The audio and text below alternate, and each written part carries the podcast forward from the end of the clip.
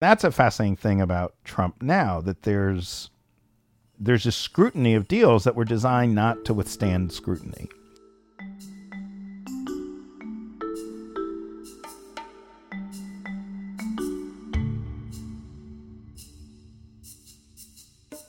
You're listening to Expert Opinions Russia Eurasia, the Harriman Institute's podcast on eurasianet.org. I'm your host, Masha Udensiva Brenner, and the voice you just heard, that was Adam Davidson. He became a staff writer at The New Yorker in 2016 after working as the on money columnist for the New York Times Magazine and co founding NPR's Planet Money. The same year Adam started his new job at The New Yorker, Donald Trump was elected President of the United States. And since Adam has devoted the bulk of his career to covering business and economics issues, it was only natural that he became curious about the business dealings of the Trump organization. I really just found myself hearing a lot of stories. This was, you know, right before and after the election about the Trump organization. And I I was having a hard time picturing how did this work? Like how many people are involved? Who were they calling? How just how how did this company work? So he started looking into the Trump organization's various deals, which span the world from the Philippines to Uruguay. For that story, I wanted to pick any country where I thought the deal would be interesting and worth investigating. He ended up finding two such countries and writing two stories and both of them examined deals that took place in the Caucasus, one in Azerbaijan and the other in Georgia. In the previous episode of Expert Opinions, you heard from two Columbia Journalism Fellows who helped Adam investigate his second story about the deal in Batumi, Georgia. Today, you'll hear my interview with Adam about both articles and what it was like for him to report in the former Soviet Union for the first time.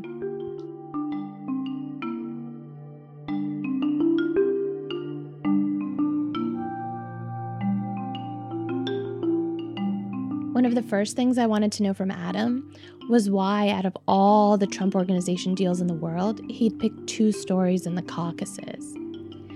He told me that it was a little bit arbitrary, that he'd looked at a bunch of deals the Trump Organization had done and first considered investigating one in Indonesia.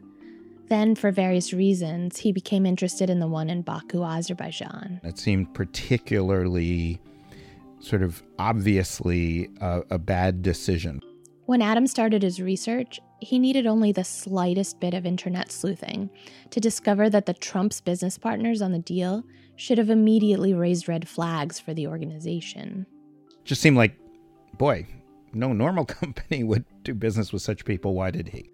The people Adam's referring to are close relatives of Azerbaijan's transportation minister, Zia Mammadov. Zia is not your typical career government official. At the time of the Baku deal, his salary was only $12,000 a year. Yet, somehow, he was a powerful oligarch worth billions of dollars. This is a man whose entire career was in government service. He lives in an enormous mansion, like an unbelievable estate, and then owns another unbelievable estate in another part of Baku along the beach. His son is uh, reportedly worth a billion dollars based on a company he founded while he was living in London as a college student. This part's important because Zia Mammadov's son, Anar, was one of Trump's partners on the deal. The company that he supposedly founded while living and studying in London as a late teen, it's called ZQAN. Z Q A N an acronym for all the names in Zia Mammadov's immediate family. Strangely enough, Anar, ZQAN's purported founder and owner, barely set foot in Azerbaijan during the first few years of the company's operations, even though all the major business transactions were taking place there. Meanwhile, business was booming and it was booming largely because of contracts with Azerbaijan's transportation ministry. The very ministry Zia Mammadov was in charge of. According to Adam's sources, it's been widely accepted by Azerbaijanis that while Anar is the official owner, his father, Zia Mammadov, actually controls ZQAN. In other words, the transportation minister owned a company that made huge profits off of the government ministry he was running. And his family didn't even bother trying to hide it because they didn't have to. In Azerbaijan, there is zero subtlety about corruption. It's just open and blatant and no question. As a rule of thumb, most US companies shy away from doing business in places where corruption is as rampant as it is in Azerbaijan. This is a precautionary measure because if it's proven that parties you've done business with have participated in financial misconduct, you could be vulnerable to criminal persecution under the Foreign Corrupt Practices Act. So, for Trump to make a deal with openly corrupt partners like the Mammadovs, it was risky in its own right. But in this case, corruption was just the tip of the iceberg. Far more troubling were accusations that had been circulating against the family since 2010, four years before the Trump organization publicly announced the deal. It was known at the time that they did the deal, you know, from WikiLeaks dumps that the U.S. government suspected them of supporting money laundering efforts of the Iranian Revolutionary Guard and various other, you know, highly, highly corrupt and and illegal activity. The Iranian Revolutionary Guard Corps grew out of Iran's 1979 revolution. Since then, it's been a part of the country's armed forces, the division dedicated to the protection of the Islamic Republic. Not only is it on the US sanctions list, but it's also been accused by the US government of drug trafficking, money laundering, and exporting terrorism. And the Mammadovs' potential connection to the organization looks like it goes back to sometime in the mid aughts. But it didn't become public until 2010, when WikiLeaks released a series of US diplomatic cables that revealed US suspicions that the family was helping the Guard to launder money. So, how much of this did the Trump organization know about at the time of the deal? Alan Garten, the company's chief legal officer, claims that it knew nothing. That, in spite of hiring a due diligence firm, the organization did not find out about the allegations until 2015. Even if that's true, that means that for the entire presidential campaign, that Donald Trump was knowingly in business, since he says, or his general counsel says they knew since 2015, and they didn't cancel the deal until 2016, the end of 2016 after the election, that for the entire presidential campaign, Donald Trump was knowingly in business with people who were laundering probably highly likely to be laundering money. Now, as it turns out, the WikiLeaks cable got a few names wrong, got a few details wrong. We were able to flesh out the details and identify who those partners were, what their relationship with the Iranian Revolutionary Guard seemed to be. It did make it, frankly, more upsetting. The partners were an Iranian construction company called Azarpassillo. Its chairman is this man named Kumars Darvishi, who used to be the head of Raman, an Iranian construction firm controlled by the Revolutionary Guard. Then, during a period when Iran was looking for ways to send money abroad, Darvishi left Raman to run Azarpassillo, and he made a series of deals with Azerbaijan. Mammadov ended up hiring Azarpassillo to help build several major roads, and he hired them at a cost much higher than the work was actually worth. This all sounds a little suspicious, and according to experts, Azarpassillo is very likely to be a front for the Iranian Revolutionary Guard. Davidson stressed to me that none of this was difficult for him to uncover. All of that information came from simply looking at websites and getting someone who knows Farsi to translate what was written on them. So it sounds to me like the work you did was labor intensive, but it would have been pretty easy for the Trump organization to find out all this information before they closed the deal. Yes, exactly. It wasn't even that labor intensive, if I'm honest. And how long did the whole investigation take you? I mean, it, it ended up taking me three and a half months working alone for most of that time with some help from like Farsi translators and stuff, and you know, traveling to Baku, et cetera, et cetera. Um, but you know, the Trump organization claims that they hired a due diligence firm to conduct due diligence. They wouldn't tell me who that was or share any of the information about that firm, and um, So I, I can't speak to that, but you know, many due diligence firm employees told me this would have been trivially easy to uncover. This this was not hard stuff. And, and I've covered the global economy for, for a long time, and I've covered stories of rampant corruption and, and also subtle corruption.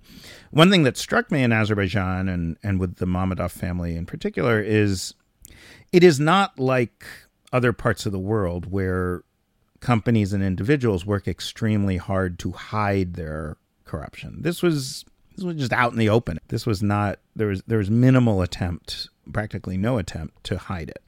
I mean, I don't want to put myself down. I want to say to you, I'm the best investigative reporter ever, and wow, I'm such a genius that I cracked all this. But but this this was not proof of that. This was simply proof that I looked at Google and hired a Farsi translator. Davidson's research resulted in an article called Donald Trump's Worst Deal, which was published by The New Yorker in March 2017.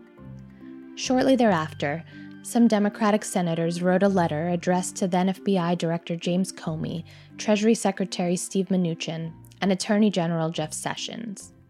The senators were asking for a government investigation into the Baku deal. Specifically, they wanted to know three things. One, whether the Trump organization had violated the Foreign Corrupt Practices Act. Two, whether the Mammadovs were indeed working with a construction company that was a front for the Iranian Revolutionary Guard. And three, whether the Trump organization had violated U.S. sanctions laws by receiving payments that could be traced back to the Guard. I am not aware of any response from the White House or any prosecution. In general, the Trump organization's potential involvement with the Guard hasn't received much scrutiny. I mean, to this day, I don't understand why that fact hasn't gotten more attention. I mean, it, you know, if you had asked me a year ago if someone discovered that the president of the United States had knowingly taken money from a company that was at the same time laundering money or likely to be um, laundering money for the Iranian Revolutionary Guard, the entity in Iran responsible for building the nuclear arsenal, funding terrorism, and many other bad things, you know, you would think, oh, okay, well, that president would be impeached the very next day.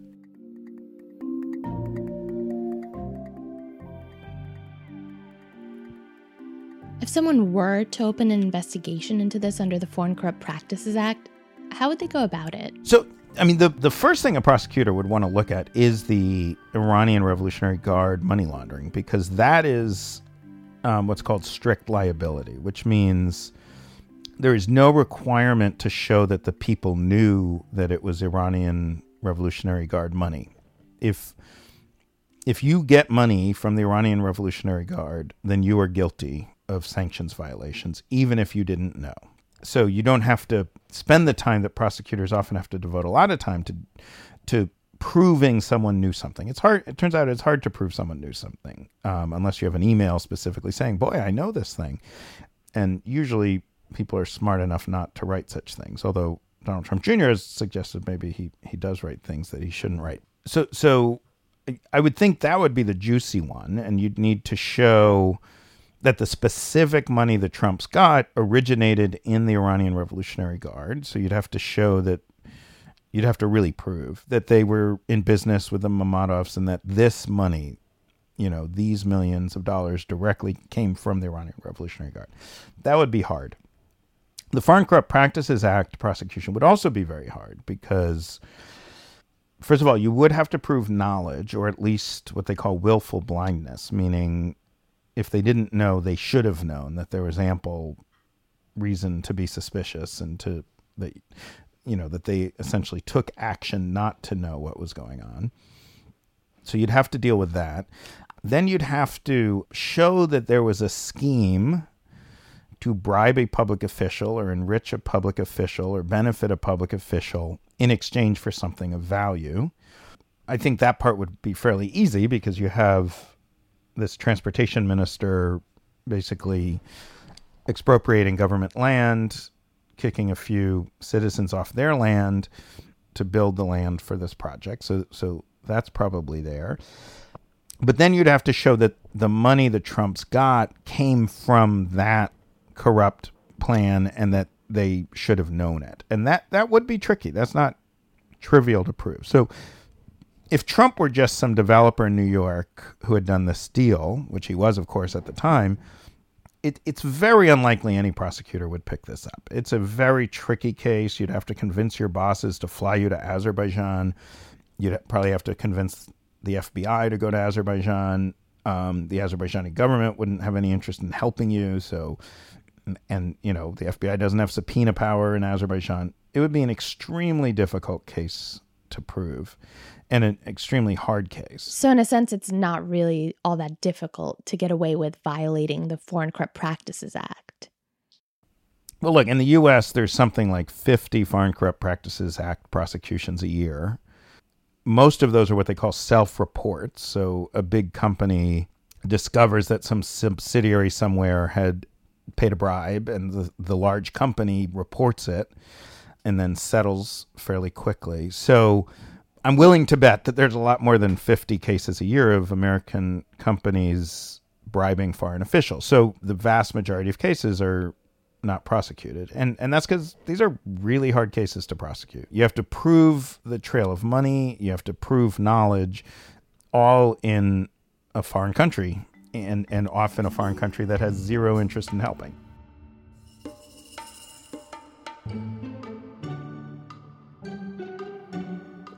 About two months after Davidson published his article on Azerbaijan, Robert Mueller was appointed special counsel of the Russia investigation.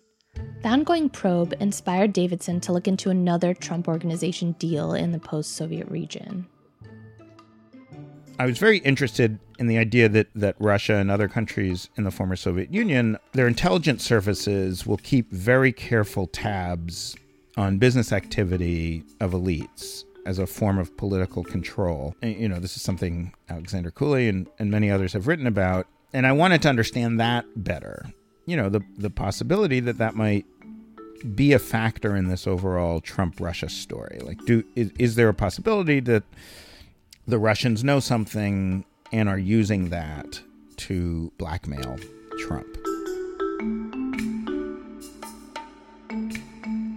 As Davidson searched for another deal, two young journalists at Columbia University happened to be investigating a very strange one in Batumi, Georgia, under the guidance of their professor. There, there was there's an ongoing project at Columbia University Journalism School run by Giannina Segnini, a, a great professor there and an accomplished journalist, to basically look at every Trump deal ever and try and understand who was involved, what are the trends, etc and and it's really a unique you know Giannina believes and with good evidence that that she'll have the single biggest database of of trump business ever according to davidson's reporting the Trump organization itself does not actually have a complete registry of all of its deals and what goes on in each one. The Trump organization it's an interesting fact that they know remarkably little about what the Trump organization has has done. As you'll know if you listened to our previous episode, Segnini invited Davidson to speak to her class about his investigation in Baku. Uh, I remember Giannina's first words the day we met. We we had titled my Trump Azerbaijan story Trump's worst deal and she said the only thing wrong with that story is its title. That was not his worst deal and she started telling me about Georgia. Segnini introduced Davidson to Manuela Andreoni and Inti Pacheco. These two great Columbia University of Journalism School fellows had done a lot of research and were really pitching the story to me and, and basically saying, This is an amazing, amazing story. You got to look at this deal. Davidson decided to join their investigation in June 2017 what Manuela and Inti had done is just painstakingly gone through an unbelievable amount of documents around the partner that Trump had on the deal. This was a huge project inv- involving thousands of pages of documents in multiple languages to understand the, the the various shell companies behind the entities that were paying Trump, who they were, who really owned them, etc. To understand what they went through, here's a flashback to Manuela and Inti from the previous episode, telling us about the quest to find the owner of the company Trump was working with.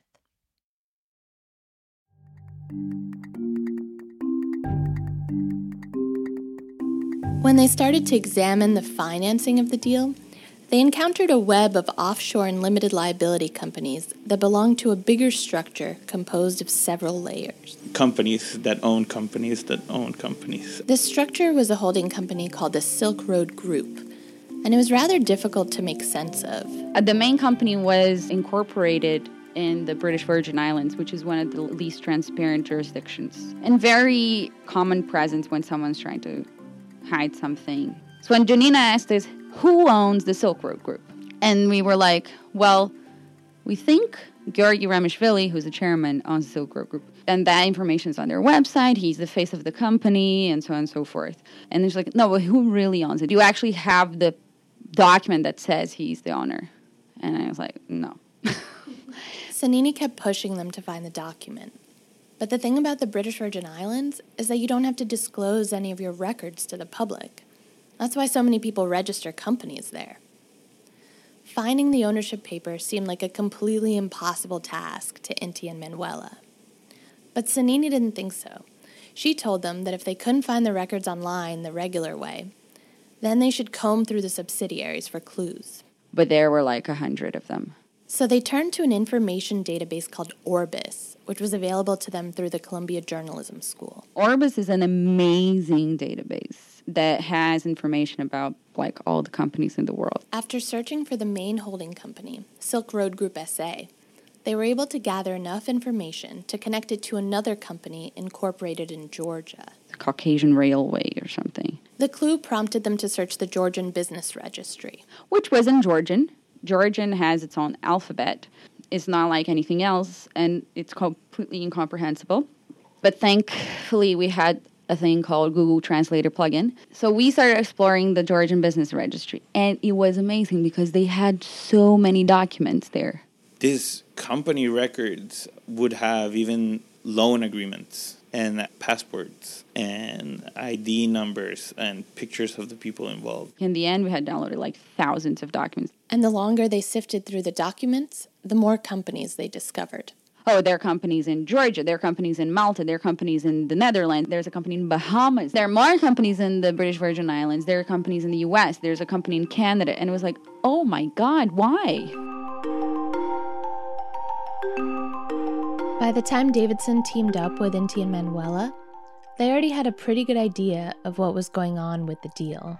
That work was fundamental. You know, that set the stage for what I was able to do. What I would say I was able to add is the, is the the interviews, developing sources, finding the people who could really help us understand the deals. I mean, I think it's hard to do major investigative reporting projects on documents alone or on interviews alone. You really want the combination of, of the two. Based on everything you've said, it sounds like the Batumi deal was much more difficult to track than the Baku deal had been.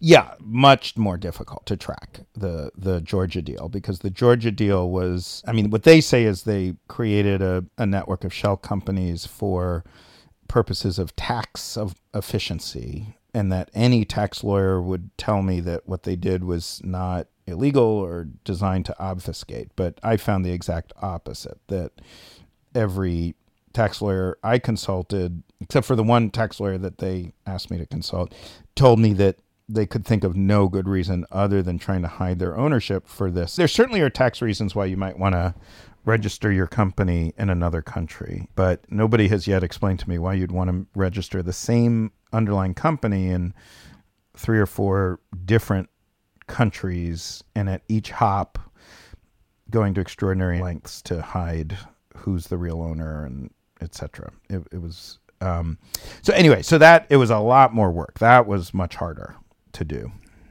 But even though Batumi was more difficult to track, the Baku deal seems to pose higher risks for the Trump organization if there ever is any official scrutiny into these deals. Not only is there strong evidence that Trump's partners on the deal were involved with money laundering for the Iranian Revolutionary Guard Corps, but the Trumps were also much more hands on in the construction of the Baku Tower than they had been with the tower in Batumi. And they received a lot more money for it. When they came into the Baku project, the building had already been constructed, but the Trumps insisted on gutting it and rebuilding its interior. They also added more elevators. Ivanka even traveled to Baku in order to approve everything personally. There's a photo of her standing in the tower, wearing a white hard hat and staring thoughtfully through the window. Given that this was a licensing deal and that the tower has not been used to this day, have I mentioned that by the way, that the Baku Tower was built, perfected, but still remains vacant? Anyway, given all that, I wondered why the Trumps had gotten so involved in the construction efforts.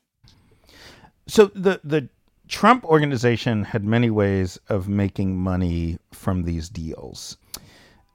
One way was simply selling their name. So in in the Georgia case, they just sold their name, and you know they had some kind of very soft rights to just make sure the building wasn't a total disaster and met the Trump view of what luxury should be. But they weren't offering, you know, ongoing services. They weren't part of designing the building or anything like that. In the Baku deal, it was more like the, the full package that the Trump organization would try and get partners to sign. The the money came from licensing the name, but also from providing what they call technical services during the construction phase. So they were being paid, you know, millions of dollars to advise the company how to build the building.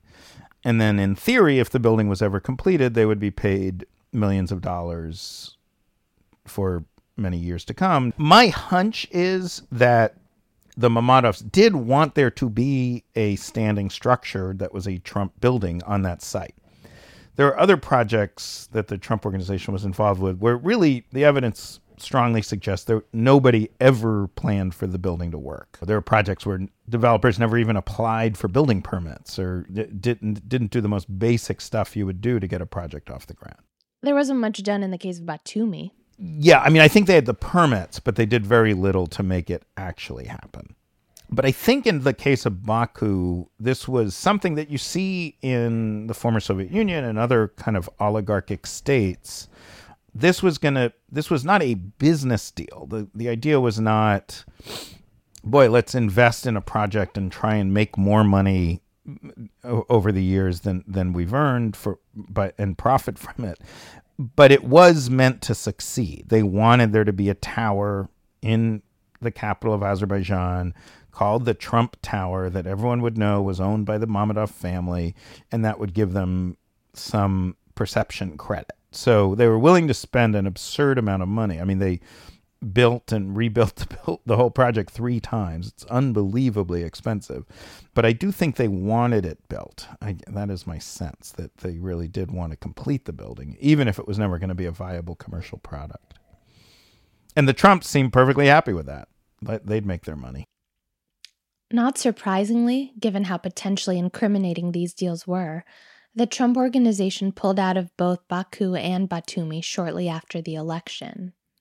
But I was curious about the mechanics of how that worked. Did Trump have to give the money back? No. No, he kept the money. And how did he get away with that? He certainly claims in the Baku case that they were in breach of contract. And and they by the way agree. I think the the Mammadov family has fallen on hard times. I mean, relative hard times. They're still unbelievably rich, but the kind of patriarch of the family, Zia Mammadov, he lost his position. He's no longer minister, and all the rumors are that you know things are not going very well for him, relatively speaking. Uh, I mean, I'm sure his personal comforts are still quite nice, but but he's no longer a leading oligarch of Azerbaijan, and they seem to have been currying favor with with the Trumps, and were trying to use their connection to the Trumps to gain more power in Azerbaijan, although that doesn't seem to have worked for them. So they agreed, yes, yes, you don't owe us any money. In the Georgia case, they were much more upset, and and you know they do say things that suggest that Trump was in breach of contract and they could sue him, but have chosen not to. I, I don't know that they've said those exact words, but they certainly say the equivalent. Each of these two New Yorker articles by Adam Davidson received a lot of media attention. He's appeared on TV to discuss the articles, And this is certainly not the first time he was asked to talk about his findings as a podcast guest. Given the public response, I found it odd that he never received any reaction from the Trump administration. No justifications, no denials, not even an angry tweet. Look, I think it worked out great for them so far. I mean, uh, it's a very crowded news environment. I'm incredibly proud to work at the New Yorker, and, and obviously, the New Yorker is, in my view, and not just my view, one of America's great media properties. But I'm sure they assume everybody who reads it is probably already a Trump skeptic, and these are long, complicated articles. These aren't the kind of things that are going to be you know, I hate to say this, it's sort of an awful thing to say, but if I was Trump's media advisor, you know, I'd tell him just ignore it, let it go away. If you respond at all, that'll force a level of attention that we don't want this article to have. And what responses did you get from the characters in your articles? I know that you tried several times before the publication of the Batumi piece to contact Mikhail Saakashvili, who was president of Georgia at the time of the deal and a major force behind it. And he didn't respond, only to lash out at you over Twitter afterward. Can you talk about that? Was there any other backlash? His core concerns, not surprisingly, were the there were a few sentences about his administration that were less than favorable, and, and he didn't like that. Um, he didn't really have much to say about the deal itself. And then one of the developers, not surprisingly, was very upset about the article. I mean, you know, this is it's fairly standard, obviously, for for people who are the subject of not very flattering articles to be upset about those articles. But other than that, yeah, I mean, I you know, I feel like I got a very positive response from readers and and and others. I haven't heard anything from prosecutors or anything like that. And is it frightening doing this sort of investigation into our president's finances? It is frightening.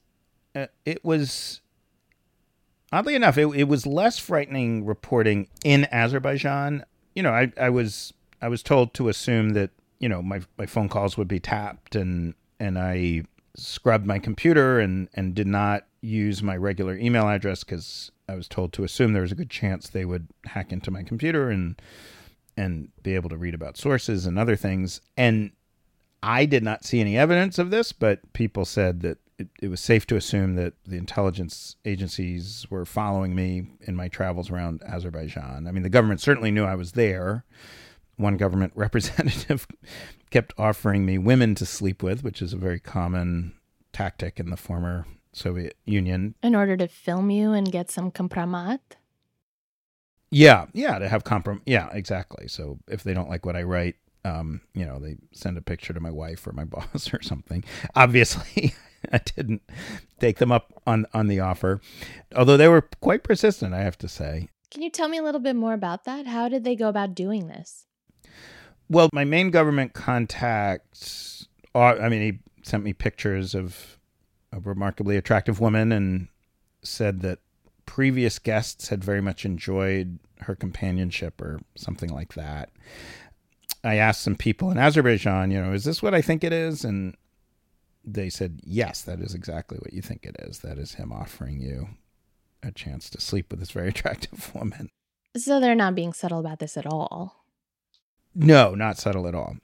And and he offered a couple times. I said, no, no, not interested.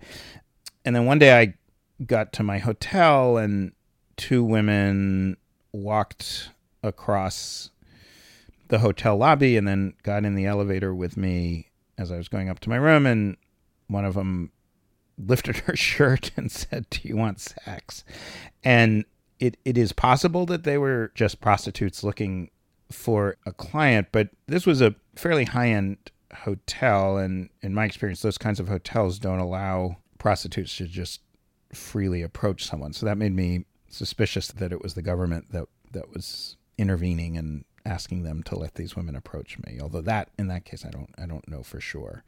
But that's fairly standard. I mean, I think as as a journalist, you'd almost be offended not to be offered such things. Not not just because you'd you'd think, oh, they don't think I'm that important a journalist, but in in in my experience, I mean, I, I used to be Middle East correspondent, traveled a lot in, in pre-war Syria and Iraq, Iraq after the war, etc. And and I think most journalists would tell you that totalitarian dictatorships or authoritarian states, as Azerbaijan is, are actually one of the safest places to work for an American journalist, obviously not for a local journalist, because the government does not want anything to happen to you. You know, it would have been not in their interest to have an American journalist arrested or beat up or, or anything like that. So I felt quite safe in Azerbaijan, even if I felt monitored and and just kind of a general creepy vibe. And nobody on the Georgia story ever threatened me. Nobody ever said anything. But it is, you know, when you're reporting on powerful, wealthy people with enormous means and and you believe there's a chance that they're known to be breaking the law and that you might be reporting stories that could make them less rich or make them go to jail. I mean, it is scary. I do find myself scared. I will be honest. I, I don't know if I'm being realistic or not. I had a friend this morning write me and worried about me, and, and I I felt like I, I didn't know how to answer. You know, is it realistic or not? I mean, I feel like it'd be foolhardy not to at least consider it, but I'm not aware of any journalists recently in America, anyway, getting getting hurt for doing this kind of reporting, and I'm far from the only one doing it, or far from the one doing it in the most aggressive way. So, I don't know. I'm choosing now not to be that nervous.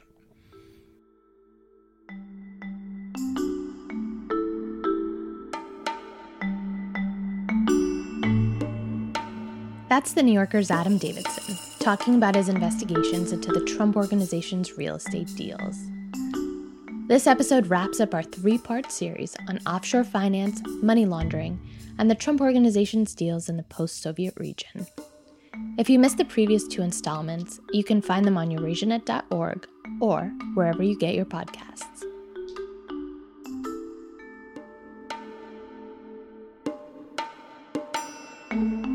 I'm Masha Udensiva Brenner. This episode was written and produced by me with audio editing and production assistance from Rebecca Foley.